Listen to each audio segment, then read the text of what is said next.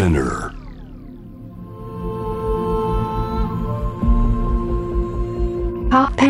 Innovation World Ella podcast from the next Ella.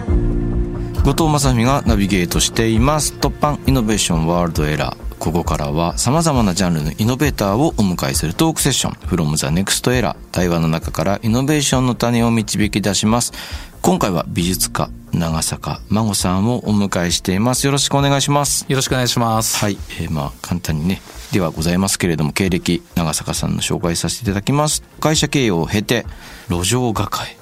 2017年ガーナのスラム街アグボグブロシーを訪れたことをきっかけに電子廃棄物を後に消化させゴミ廃棄の実態を世界に発信されていると、あのホームページとかもね見させていただいて会社経営を経てっていうよりは、会社が倒産してっすね、本当は。あ本当？そこは濁されてるわけですねはい。こんな柔らかい買い方してくれたの初めて。いやいや、全然知らないことだらけでうん驚いたんですけど、例えばガーナにね、世界最大級の電子機器の墓場と言われる場所があるっていうのをまず知らなくてうん。非常に驚いたし、うん。まあもちろんそこで打ち捨てられたこう基盤がですね、うん。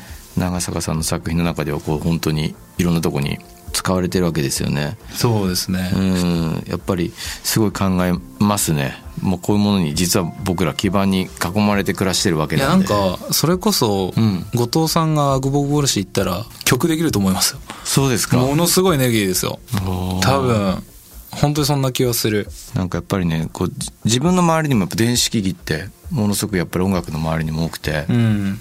いろいろ考えることがあるんですけど、うん。まあ、その後の話に行く前に。例うえばでも音楽の業界って意外とゴミ出ないんですよ実は音楽機材って。っていうのも修理して使うんですよ。なるほど。みんな。あの、うん。ヴィンテージになっていくというかはいはいはい。どんどんね。だけど例えばですね僕前に CD プレイヤーをうん。壊れてしまって、うん。で直したいと思って、うん。ソニーに電話したんですよね、うん。そしたらソニーの対応の人に「いやそれは直すとお金かかるから買った方が安いです」って言われちゃっそれよたんです。くありますね。うんうん。うん。でもこういうことの行き着く先がこのガーナのアクボクブロシーのが電子機器の墓場になってるってわけだと思うんですよね、うん。いや、そうですよ。計画的陳腐化って言ってこうまあどんどん買い替えようみたいな、うん直すぐらいだったら新しいのを買えっていう文化が文化というかこう経済とか政治とかの社会とかのあり方がこういう街を、まあ、要はその貧しいところにゴミを集めてしまってるってことですよね。そうですね。なんか、うん昔もったいないってすごいおじいちゃんとかおばあちゃんに言われてたんはいはい。ですけど、やっぱそういう概念がほとんどもう今ない。うん。アマゾンとか大量生産主義うん。がファーストプライオリティ優先されたものうんうん。っていうものに包まれていく中で使い捨てっていう概念が僕らの日本人のそのもったいない精神をね、こう脅かして気づいたらなんか何でも OK みたいな。使い、要はなんか昔携帯5年契約とかだったんですよね、はいはいはい。今はもう2年とか1年とかでしょ。確かに。だからねこの消費サイクルを上げるってことは、うんうん。地下のエネルギーを地下のね石油とかを使うんで、はいはい。うん。どんどんどんどんこう経済を回していけるんです、はいはい。でそれにはやっぱり動機が必要で、うん。あの例えば僕らアーティストじゃないですか、はい。で後藤さんだったら後藤さんそのギターはね、うん。あのリペアして使うけど、はいはい。CD がバカ売れしたらはいはい。あのやっぱりその分のそうですね。50万枚100なんかミリオンになればもう今ってこうデジタル配信ね当たり前になりましたけど、うん。昔はやっぱそれでこう産業が動くっていうので、はいはいだから文化っていうのもすごい必要だったし、ううん。ん。そこに経済がくっつくみたいな、うん。要は空の CD だけ売れないじゃないですか、そうですね。うん、やっぱ100万枚売る動機っていうものがすごい必要でそういう意味でねなんかディカプリオレオナルド・ディカプリオもはいはいはい。今環環境保全活動とかうん。かなりされてますけど、うん。彼のコメントでこう意味深だったのは、うん。あの僕らは DVD のパッケージをうん。ものすごく打った側だと、うん。うん、そこにやっぱり何かあの心で感じるものがあって、うん。今こういう活動してるって一言言ってたんですよね。うん。それすごくわかります。うん。やっぱり CD とかをはって考えたのはやっぱりねこれどこまで行ってもプラスチック製品なんだなっていうか、うん。作品ではあるんだけど、ん。工業製品なんだっていう。しかもハンで押したように同じものを作っていくわけですよね。うん。で完全なキャピタリズムですよね。そうなんですよ、うん。だからやっぱりそしてやっぱ中古屋とかに行って売れた CD とかほどこう本当に無価値みたいな形で、うん。ねわかります。うんでも資本主義って要はこう希少性を上げることによって成り立ってるから、売れたものがこうそうなっていくことはまあ必然ではあるんですけもちろん。ど、めちゃくちゃ悲しいし。だからやっぱり希少性を高めるために売れるべきアーティストっていうのは限られてくるわけですよ、うん。うん。アジカンさんとか、うん。うん。トップのアーティストさんとか。でもそのアーティストさんの CD がものすごく売れるんで、ん。あのプロモーション会社もさらにそこに投資するじゃないですか、はいはい。でこの循環が生まれてくるっていうのはもう事実？うん。だからもうすごく考えますね、うん。特に音楽とかこう創作するだけで環境に絶対タッチしてるし、うん。関わってるし一体どうやってパラドックスみたいのをうん。解決していくべきなのかっていうのはすごい考えていて、でもそもそもなんかアーティストさんってその、やっぱり人の心を癒すためな曲。あとその時代が求めてる、若者たちが求めているそのメロディーとか歌詞とか、まあその人の肉声ですけど、うん。やっぱそういったものをコントロールできる人材じゃないですか。逸材じゃないですか、なのでなんかさっき冒頭でねはい。後藤さんがもしここに訪れたらすごい曲作るんだろうなって勝手にうんなんかアーティストってあもうアンテナが？うん。うん、僕なんて逆に言うと路上の絵描きでもうずっと78年？はい。10年？うん。売れなかったんですよ、全く売れなくて、うん。ここに来てもう電流が走って。うん。やっぱりうん。この街に行ってどどういう回路でどういうその順番でうん。その電子廃棄物を自分のこうアートにこう結びつつけていったのかっていうのそれこそあの路上の絵描きで全世界15カ国ぐらいうん。主要都市を回っていて、うんうん。で当時もう絵が1ヶ月に1枚も売れないんで年収100万円以下。でも世界中回ってた回れてた理由は、はい。例えばアメリカの iPad を買うと、うん。当時ってなんか SIM フリーっていうのがロックが外れてる、はいはい。キャリアの。それを買うと日本で5万円で買ったの8万で売れるみたいな10万で売れるみたいな、うんうん。それをねヤフオクとかで売るとチケットが買えたんですよね。海外に行く。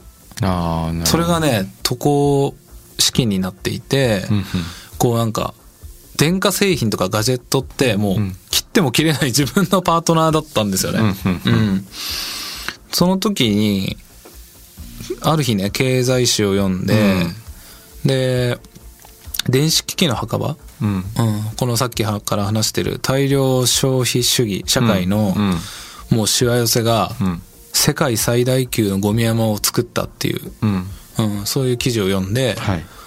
なんか一言じゃなかったんですね。なるほど。そのお金で自分は世界を回ってたから回ってた。うん。で、かつ、世界中回ってたって豪語する割には、うん。先進国の主要都市しか回ってなかったんですよ。なるほど。まあ、要は有名になりたかったんですよ。資本主義の。うん。要はニューヨークに1年半住んだし、うん。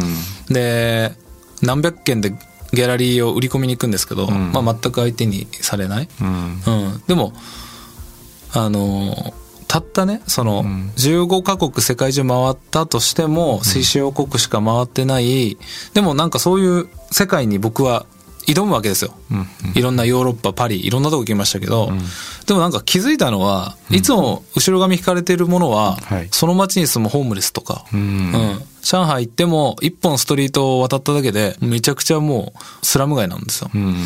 気にな、ロサンゼルスもそうなんですよ。もうホームレスばっかり。はい。気になって気になって、だからそのガジェット電子機器と、あとその弱い人、うん。ホームレス、そういう存在がね、もうずっと見ちゃうんですよね。まあ今もだけど。わかりますすごくだからね、なんか多分そういううん僕の DNA っていうか、そういったものが、あの、ふつふつとこの長い、売れなかった10年、蓄積、いい意味でアップデートしてたんじゃないかなと思うんですよね。なるほうんどね今現在に至るまで。感じてきてたこと考えてきたことがうん。この街に行くことによってこうなんていうかそう。はっきりとしてくるというか自分の中でうんら僕らも漠然ともう本能のままに就職もしなかったしね、うん。それこそそのヤフオクで売って生活してたんで、うん。もうなんか本能のままもう母親に就職しろと言われてもうん。あ履歴書？うん。はい。すら書けない。そのペンすら握れない。いや確かにこのヤフオクで売って暮らしてるってなんかすごいうん。サバイブしてた感じありますよね。いやそれは僕当たり前だったんで、んうんうん。なんかこれがふなんか年収100万ぐらいで生きていけるんですよ、うんうんあの本当に、あの友達の家泊まらせてもらったり、あとなんか年収多分344500万とかあると、例えば女の子にご飯行った時おごってもらったりとかあおごっちゃったりすると思うんですよ。なるほどね。見え張ってね、はい。でも年収100万以下だと見え張れないんで、んもう最初からおごってって言える、なるほどね、うん。だからねなんか話 ずれちゃったけど。いやでも面白いですよ。あのうん。それはかなんかすごく感慨深いですね。それで10年間生きてたんですよ本当に、うん。だからねこのなんか会社経営を経てっていうのはかなり全然違うなと思ってなんかね もうちょっと本当に本当に路上って言葉の方を上げた方がいいというかいやもう長かストリートから出てきたみたいな。いや本当長かったですね。もう一生こういう生活続くみたいな。あ慣れてました。ーじゃあなんかやっぱり廃棄物がを使ってアートにしてるのもやっぱ本当にそこはなんかつ地続きな何かがあるって思いますね聞いててもいや話は絶対にそうだと思ってて。うん。面白い。じゃあ一曲お届けした後に続きの話はい。伺ってもいいですか？もちろん。はい、はい突版イノベーションワールドエラー後藤正文がナビゲートしています。今回の From the Next Era は電子廃棄物を使ったアート作品を創作されています。美術家の長坂真帆さんをお迎えしております、えー後半は長坂さんが掲げるサステナブルキャピタリズムという考え方と長坂さんが今活躍されているステージの扉を開けた突破ストーリーを伺っていきます。うん。そう今日結構気になってたキーワードなんですけどサステナブルキャピタリズムはい。という考え方。これなね長坂さんが提唱されてるということで、うん。これちょっと聞いてみたいなと思うんですけれども、なんかね、うん。あの最近サステナブルキャピタリズムって検索すると僕のしか出ないらしくて。あそうなんですね、もともと今ステアブラックスターっていうエキシビジョンを、うん。あの世界中まあ世界中って言ったらおこがましいなアメリカとか、はい。あの日本今後香港パリとかでやっていくんですけど、うん最初ね一番最初のデビューはこのガーナの展示、はい。ロサンゼルスだったんですよ、うんうんうん。日本では全然間口がなくて。はい。でその時に「ステア・ブラック・スター」っていうタイトルを決めてて、うんうんでステア・ブラック・スターっていうのはガーナの国旗黒いはいはい。緑黄色、うん。赤、うん。で真ん中に黒い星、うん。で黒い星っていうのはこう独立国家になった時にデザインしたナショナルフラッグスなフラッグなんですけど、うん。彼らの心はまだ星はまだ輝いてないと、なるほど。うん独立からうん。建前だけっていうそういった強いアイロニーというかう、んうんうん。そういうものがあって、うん。彼らのプライドなんですね。なるほどね。でこのマインドを忘れちゃいけないと、うん。だからステアブラックスター、この星を輝かせるために先進国でやれることが我々あるんじゃないかっていうテアブラックスターなんですけど、うんまあ、これが映画にもタイトルにもなっていくんですけど、はいステア Black Star 〇〇〇〇〇ってつけたかったんですね、うんうん。サブタイトル。うん。で毎回つけてるんですけど、はい。例えば SDGs だったら、ステア Black Star Sustainable Development Goals みたいうん。な、うん。 Sustainable Development Goals っていうのは持続可能な発展社会を作るみたいな。そうですね。うん。うん。まあそのままなんですけどなんか development って、ん。アフリカのスラム、うん。僕らが行くとなんか一緒に development しようって言うとうわーって言うんですよ。はいはい。なぜなら発展途上国だから。うんうんうん。うん、でも先進国だね。僕らがね例えば「若者よ」みたいな、うん。発展しようぜ!」って言っても「ん?」ってなるんですよ、そうですね。うん、だって発展してるから、うんうんうん。だからなんかね SDGs ってなんか全然僕らにはスパイシーじゃないなと思って、確かに。うん、味付けが、あ薄いと思ったんですよ、うんうん。うん、なのでなんかこう資本主義っていうねお金を稼ぐ競争原理主義社会うん。の中で生産性生産主義とかいろんなものがある中で、ん。そのイデオロギーの中でもうやる気出る言葉って考えたのがサステイナブルキャピタリズムだったんですよね、うんうんうん。要は持続可能に競争してお金稼いで地球きれいにして何が悪いんだみたいうんうん。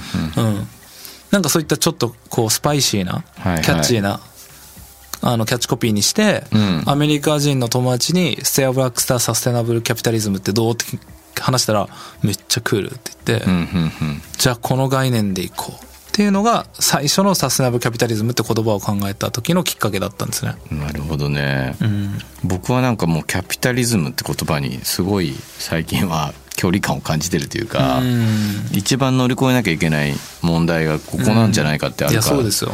ね、うん、だからどっちかっていうとこう例えば今斎藤浩平さんとかが言ってるような、まあ、SDGs はなんかまあそうなんていう庶民のアヘンだみたいな、要はこれがもうなんていうなんつったら日本とかだとその自分たちの免罪符みたいになっちゃうみたいな、うん。そこにこう参加してるってことで全く何も解決してないのにや。ってる気になっちゃうみたいな。あのバッジをつけないんですよ僕は。あなるほど そうそういそう。やそれ僕も同じこと言ってて、うんうんうん。だからでもね一方でそうなんですよね。すごい長坂さんの活動を調べてて思ったのは例えばそのアートでね、うん。こう得た資金によってアブ・ボグ・ブロジーにこうリサイクル施設を建てるんだとかね、うん。じゃあちゃんと雇用も作ってお金も回してそういう発展途上国をこうスティルア・ブラックスターも本当に黒星を輝かせていくんだっていううん。道筋を考えた時に、うん。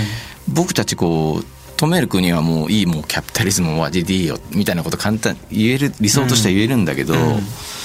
それだけで本当にいいのかなっていうのは長坂さんとかの活動を見てると思うっていうかね。だからこう資本主義って、うん。なんかやっぱよくキャピタリズムにすごい疑いをがあると。うん。でじゃあ今日明うん。日資本主義やめようぜって言ってやめれる人はほぼいない、そうですね、うん、間違いないですね。だったらもうみんなねギターを捨ててね。うん絵の具を捨てて、うん。山の中で狩りをしてキャンプしの、で生涯を遂げあのつ終わら終わらせよう。うんうん。これじゃないですか、はいはい。でもできるわけない、うん。だから資本主義を根絶するってのは無理で、うんうん。僕はただ長いじ時間軸の中で、うん例えば200年前刀を振り回してたわけでしょ、うんうん。あの時は武力行使っていうのが一番の主義だったわけじゃないですか。そうですね。でも今したら歯でしょ。そうですね。うん。で資本主義も歯になるんですよ絶対に、うんうん。でこれのこう階段？はいはいはい、この間に刺さるのがサステナブルキャピタリズムじゃないかな。なるほどね、うん。じゃあ次の新しい形態に行くためにはまあその段階としてはそこを一つ踏まなきゃってこただのとですね。ステップ。うん。で要は僕のアートは売れれば売れるほど、はい。今ってこうアーティストとかがチャリティーをして、うん。アフリカの問題貧困の問題を歌にしてお金集めるっていう CSR みたいな考え方、うん。支援新国が稼いだお金で恵むみたいな、うんうんうん。でもじゃなくて僕らはもうアートを売った瞬間にもう地質からゴミが減るんですよ。全部ガーナのゴミ使ってるんで、うんうんうんかつメッセージ性もある。うんうん。自動的に地質も良くなってその売り上げで僕ら無料の学校とかもやってるんですけどそうですよね。うん。無料の学校もぼうちの会社に再雇用するために投資してるんですよ、うん。うん。現地に今工場を作ろうとしてて、うんうんうん。でガスマスクを支給して、はいはい。うん、健全な当たり前なフェアトレードをしていこうみたいな。なるほどね。うん、だからね今までのこうチャリティーとか、うん。なんかそういったイメージではない？こう目線がみんな同じちゃんとサイクルになってるわけですね、はい。そしてね精神的な循環するように。そう物質的な流れも動的な流れも、こう精神の部分も全てがこううんうんうん。循環する、うん。うん、円になってるのはすごくいいと思います、うん。ね。今のキャピタリズムってどっかに搾取があるから円の中ですごい吸い上げてうん。一つ膨らんでるところがあるんですよね、で今今までだったらうん。こう文化があってはい。経済がある、うん。でここ例えば文化がミュージック、うん。でこのミュージックがすごければすごいほど CD 売れまくるみたいはいはい、な、うん、でここ忘れてるんですよね。環境、はいはいはい、うん、でここで稼ぎまくったものを寄付するみたいな、うんうんうん。っていうなんかワンウェイなんですけど、うん。これをもう循環型にする、そうだな、うん。いやすごく分かってきた。だからやっぱこれってそう次に行かなきゃいけないのは確かなんですよね、うんやっぱりね、うんうん。そうで斎藤浩平さんなんか言ってるのはだからもう資本主義ダメってわけじゃなくてこういう暮らし方の中にもコモンみたいな、うん。そのコミュニズムっていうのはそこかしこにあるみたいな、うん。パッとこうもうその貨幣価値じゃないある種のこう価値判断使用価値だけでこうやり取りするような、うんその仲間内のことってあるでしょうみたいな、うん。その瞬間はもう本当にコミュニズムがそのそその場所には立ち上がっているんだよみたいな話をしていて。例えばこれはかすごい簡単でみんなでサステナブルって循環作るものだと思ってて、うんうん。例えばじゃあこのサステナブルの概念が分かって、うん。多分 A 社がいます。はい。A 社がもう超大手でうん。資本主義のトップのお菓子メーカーですと。うん。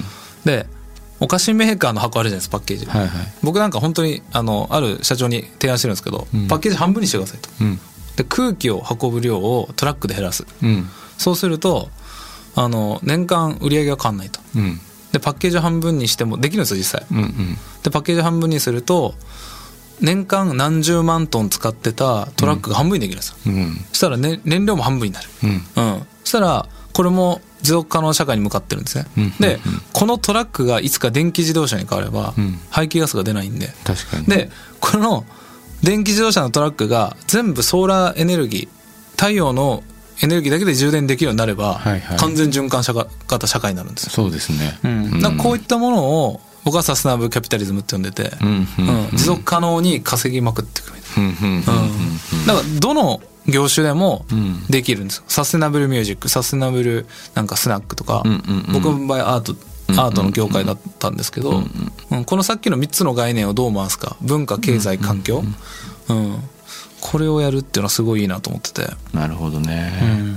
やっぱりでもそこのあれなのかな。やっぱそのいつもね思うのはね迷うところはうん。こうやっぱその稼ぎまくるみたいな、うん。ある種のこう長坂さんとかが用意してくれる、こうアクセル的なうん。言語と言葉とかがないと、うん。やっぱついてこない人とかもいると思うんですよ、ね、本当にそこだけ。そこのなんかね、そこの取り扱いがねどういうふうに話していくのがいいのか難しいなと思うんですよね。僕はそのために考えましたね。なるほどね、うん。なんか僕とかの視点だととはいえ例えばそれでもちろん循環がこう成立してみんな稼ぎまくるってなったらいいんだけど、結局吸い上げてるやつらがその今の GAFA みたいな人たちだとうん。変わんないよねみたいな、あだから僕らって無料の学校はいはいはい。全部直営なんですよ。なるほどね。で工場もうん。全部直営。ではい今メンバー集めてて搾取されない世の中を作ろうとああもうグリッドから外してっちゃってるわけですね。古い体制の人はもう古い体制の人でもうそれでそのサイクルから外れられないんでん資本主義なんで。でそこは僕らが新しい会社を起業してでベンチャーの会社をもうどんどん僕ら作って出資して、アートの売り上げが、まあ、要はスタートアップって今まで株主からお金集めて起業してたんですけど、うんうん僕ってアートを売ってうんうん。資金調達して、はいはいその資金を再投資して自分再投資って言っても自分たちの会社子会社、うんうんうんで工場を経営したり、まあ、いろんなギャラリー経営したりとか、うん。うん。で今ねそのギャラリーも7店舗僕らで作って、んうん。孫ギャラリーって言うんですけど、うんうん。だからもう今までの既存のアート業界からもうさよならって手を振って、新しいマーケットを作って、うん。でそれが世界中に4店舗今年増えるんですね。うんうん。どうなんですか？その長坂さんがやってることがこう例えばそういうのが広がっていく、同時多発的にいろんな人がそういうことをやっていった先に、僕なんか視点としてパッと戻るのは昔、いろんな町々に行ってうん。長坂さんが磨けた路上生活者だったりスラムだったりとか、そういうところを変えていく可能性はどどうあるのかな？そう考いうふうにえていて、うんうん。世界中に拠点があるってことは、うん。もちろん絵を売ったりするだけではなくて、ん。サステナブルなアソシエーション拠点になっていくんで、うんうんあの今ガーナの問題2030年前に解決するっていうのをもう早巻きで今年から工場を作ろうとしてて、はいはいはい。ワクチン打ってから。うんうん。でもう調査はもう始まってるんですけど、うん。じゃあこれクリアしたら僕らのゴールじゃなくて、うんうん。ガーナのスラム街にリサイクル工場何十億のプレゼントしたら、うんうんもうノーベル平和賞絶対取れると思ってて、うんもう欲しいわけじゃなくて、はい取れるんじゃないかっていう。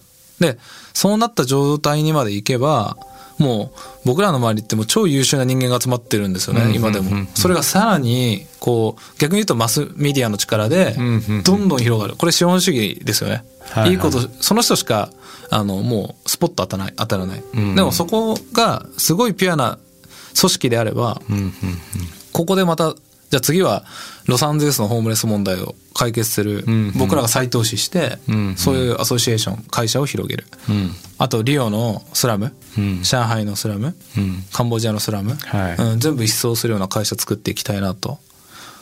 まあ、ここはイノベーションですね。すごいな、実現したら本当にすごいですね。そうですね。でも実現できるって思ってやってますね。いやそれは素晴らしいと思います、はあいやすごい久々にそのこすごい志を いやなんか感じてすごいと思ってる今4年前までは本当に路上の絵描きで全く売れなかった。でも、店舗、7店舗増えたのもこの2年。うんで、先、先月行われた伊勢丹、新宿伊勢丹の僕の展覧会は、伊勢丹史上1位だったんですよ、売り上げが。うんうんうんうん。数年前まで路上の絵描きですよ。あの、タブレット売って生活してたのに。はいはいうん。なるほどねこれは、できるんだな。その、自信から確信に変わったんですね。今僕らが今話したことは、うん。確実に実行して世の中変えていく、うん。うん、そういう時代なんだと思って。なるほどね、ちゃんと志に共鳴してる人がたくさんいるっていうのはいいですね。やっぱね。いや本当にこれもねだからある種のうん。あの資本主義のうん。テクノロジーの進化のおかげなんですよね。ね。要は 5G とか 4G のおかげで、ん。このメディアのおかげで僕のこれ昔のね100年200年前だったら僕が村にいてね、うん。村の100人に孫ってすげえなうん。考え方しっかりしてるから一緒にやりたいって村でしか広がらない。うん。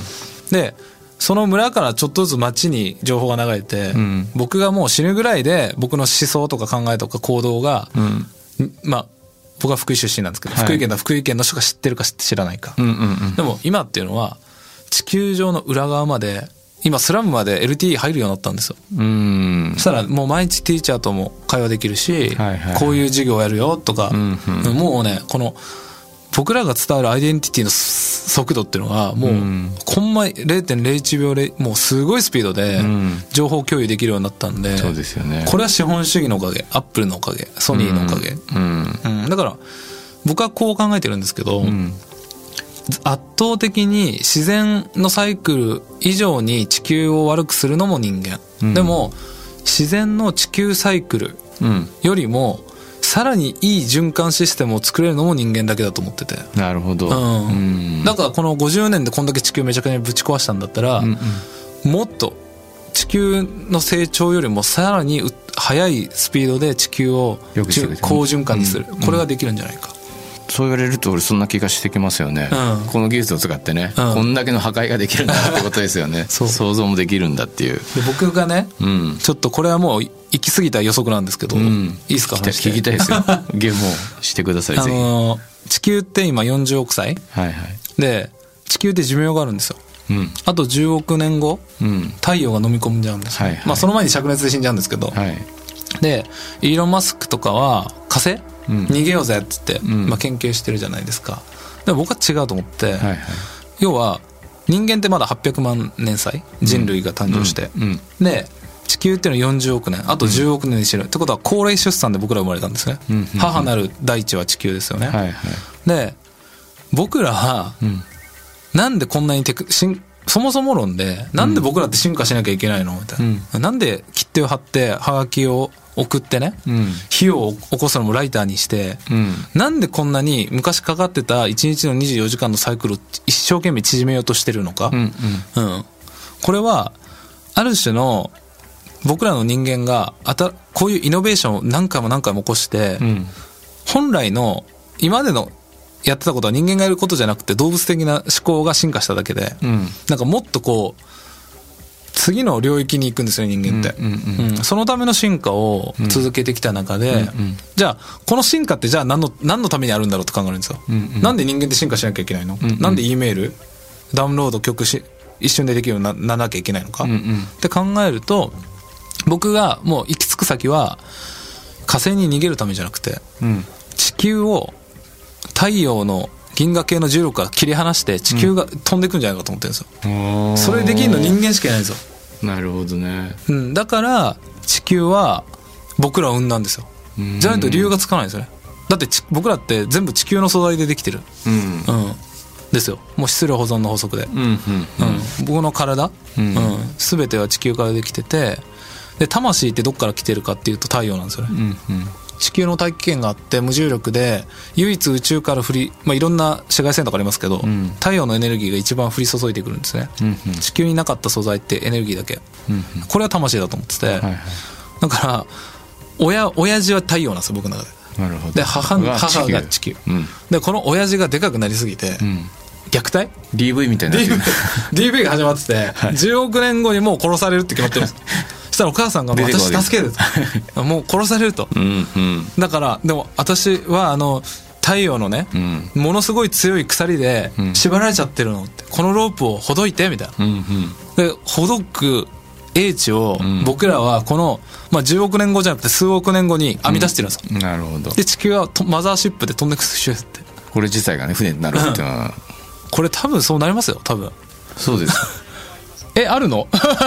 へえやっぱあるんだ。考えてる人いるんですね同じことね。あ嬉しい。それは僕知らなかったんでやっぱでも考えるか。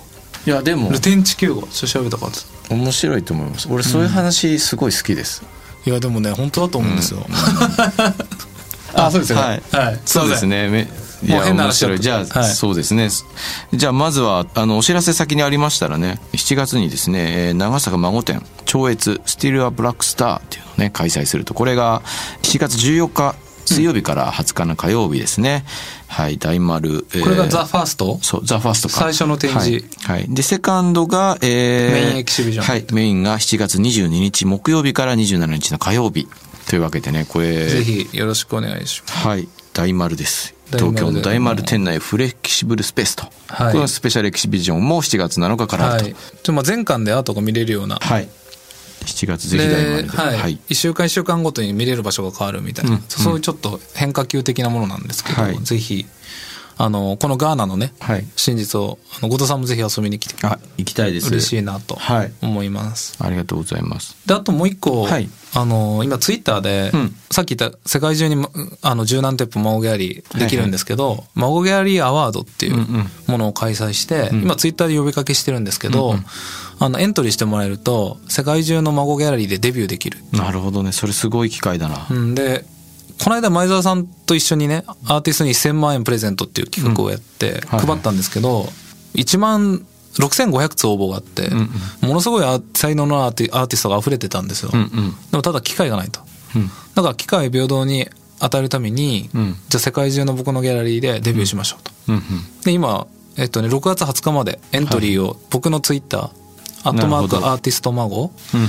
でやってるんで、ぜひ応募してもらって、で、そこの売り上げの20%は、うんあの、ガーナの工場に使われる。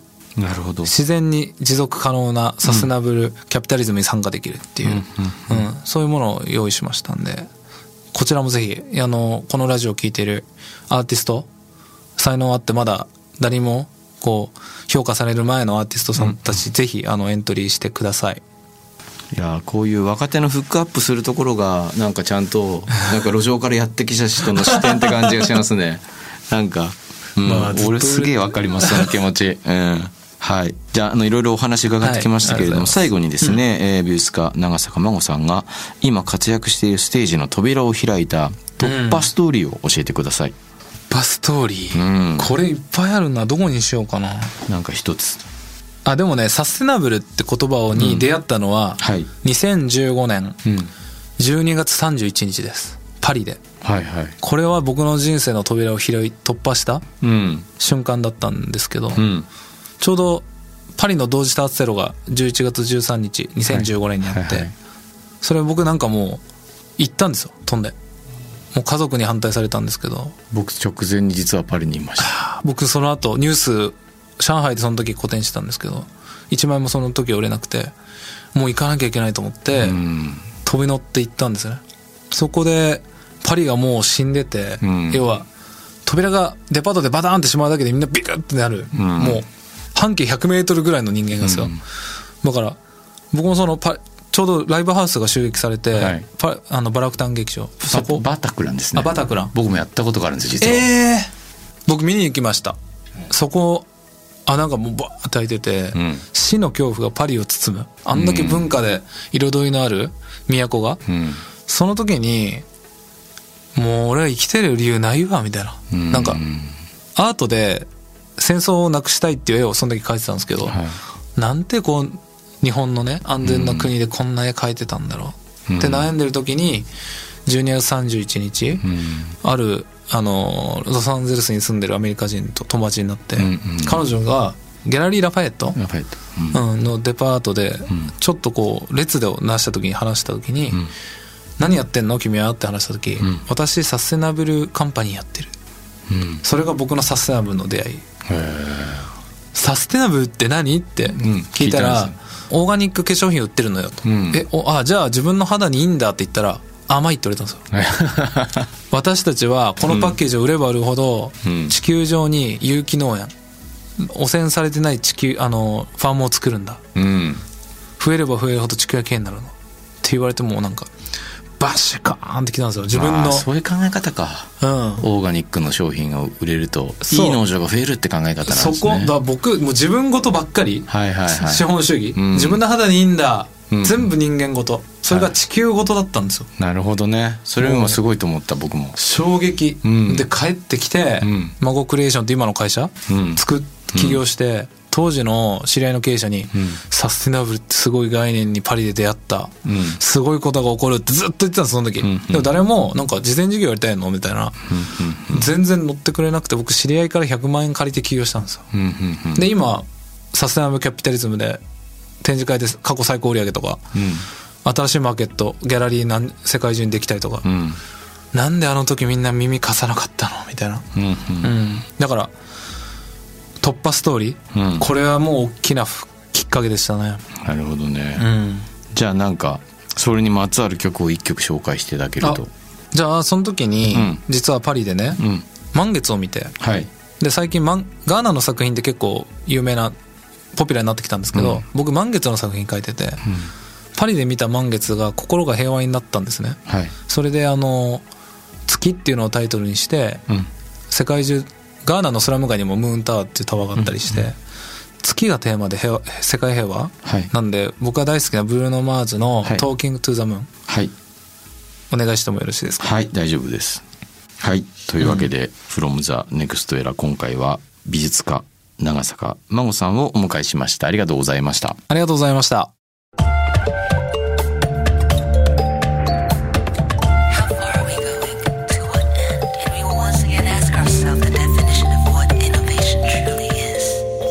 Popang Innovation World Era on 81.3 J-Wave.